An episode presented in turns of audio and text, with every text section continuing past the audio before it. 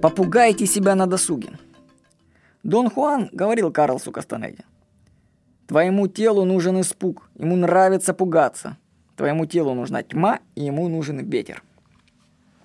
Моя дочка после просмотра мультфильма «Корпорация монстров» попросила меня показать ей вживую комнату монстров. И папа, как в сказке про аленький цветочек, отправился на поиски комнат страха в нашем городе Краснодаре. Оказалось, что рынок испуга и страха пустует. Аттракционы комнат ужасов исчезли из городских парков, и надежда оставалась только на торговые центры. И нам повезло. В торговом центре «Галактика» мы нашли комнату страха «Склеп». Взявшись за руки, мы дочкой двинулись к аттракциону. Ну, стоит сказать, что сам центр галактики это уже страшно само по себе. Только представьте себе темное, притемное помещение, как лестничные площадки во многих подъездах, где не горят лампочки. И там в глубине его есть ледовый каток, где в большой тьмище маленькие дети катаются на коньках. Да, вот такой центр. И в глубине центра мы находим долгожданную комнату. Посетителей там нет. Наша редкая птица долетит в такой темноте до окраин этого комплекса.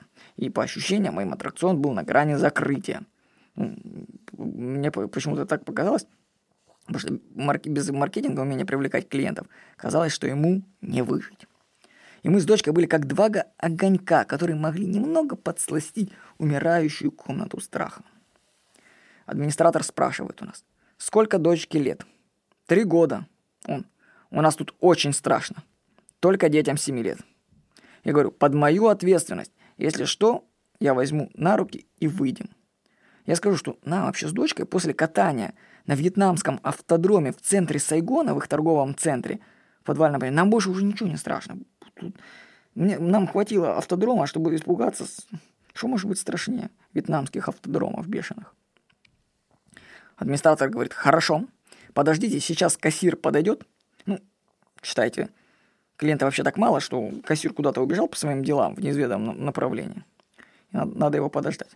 Администратор продолжает. А вы знаете, что у нас тут живые актеры и целое представление?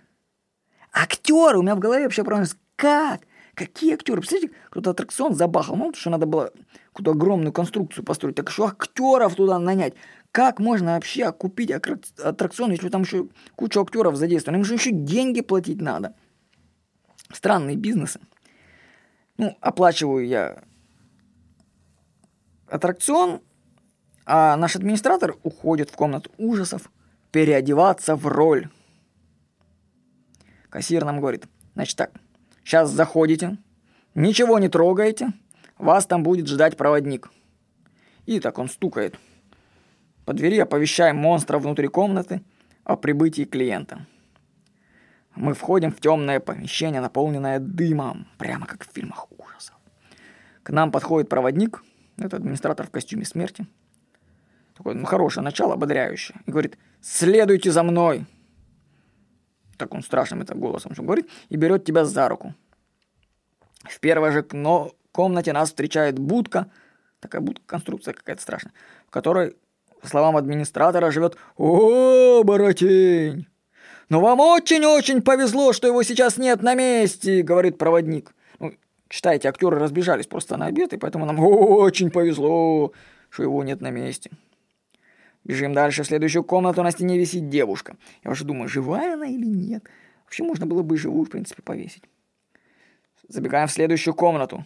Тут жил мальчик Билли. Я думаю, Билли Бонс, может? Билли Бонс? Ты? Ты? Но вам пять страшно повезло. Мальчика Билли нет на месте. В следующих комнатах строп-сигнал слепит нам глаза. На стенках расчлененка, просто такая кровища, куски тел разбросаны. Я вот задумался, что это аттракцион только для детей от 7 лет, да? То есть им расчлененку можно видеть, да? Нормально. В следующей комнате на стене висит распятый зомби и кричит «Не верьте ему, он вас всех убьет!» Я подумал, кто бы сомневался. Я вообще сразу не поверил нашему проводнику-администратору, когда понял, что вообще его главная задача пройти комнату страха на время. Ну, типа он такой рекорд хочет поставить. Клиент за две минуты прошел, и он, и он свободен. Кстати, оказывается, что зомби на стенке – это живой актер. Ну, как же ему, наверное, там неудобно, а? Тебя, тебя почему на обед остальные не взяли? Ты потому что к стенке прибыт. Вот непонятно, оставили человечка одного актера. А все остальные разбежались. Дочке в этот момент становится уже страшно. А, ну, представьте, когда у ребенка орет со стенки непонятная сущность, что мы всех, всех нафиг убьем, тут расчлененка вокруг кровища, куски тел валяются. Еще это в темноте со стробом, дымом. Дочка залазит мне на руки, а проводник говорит «Бегите отсюда!» И страшно давай топать вслед за нами, создавая ощущение погони, устанавливая новый рекорд трассы. Мы вырываемся на свежий воздух с облегчением. У дочки полные глаза адреналина. Прям вот, знаете, бывает такая реальная картина. Довольная. И мне самому даже понравилось. Знаете, такая угарная смесь ужасов с трэшем исполнителей. Вот чего стоит только, знаете, такой тихий голос, смерти, ведущий тебя по комнатам и сообщающий. Осторожно, здесь ступенька. Попугайте себя на досуге. Сходите в какую-нибудь комнату страхов. Вашему телу понравится. С вами был Владимир Никонов.